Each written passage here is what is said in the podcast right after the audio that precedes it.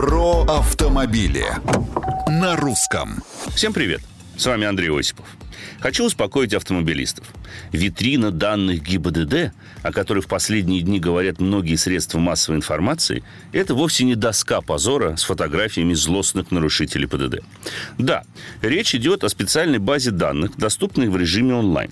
Но, во-первых, информация доступна только по запросу и исключительно с согласия гражданина, которого они касаются. И, во-вторых, Возможность проверки водителей на предмет наличия удостоверения или количества штрафов, немаловажная, например, для операторов каршеринга или автопредприятий, появится только осенью.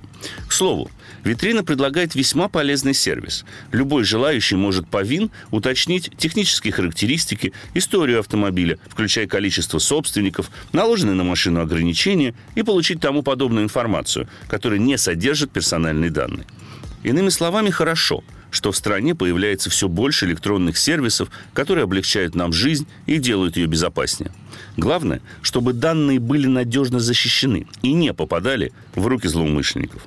Комментарии, мнения и предложения оставляйте на страничках Русского радио в социальных сетях. С вами был Осипов. Про автомобили. На русском.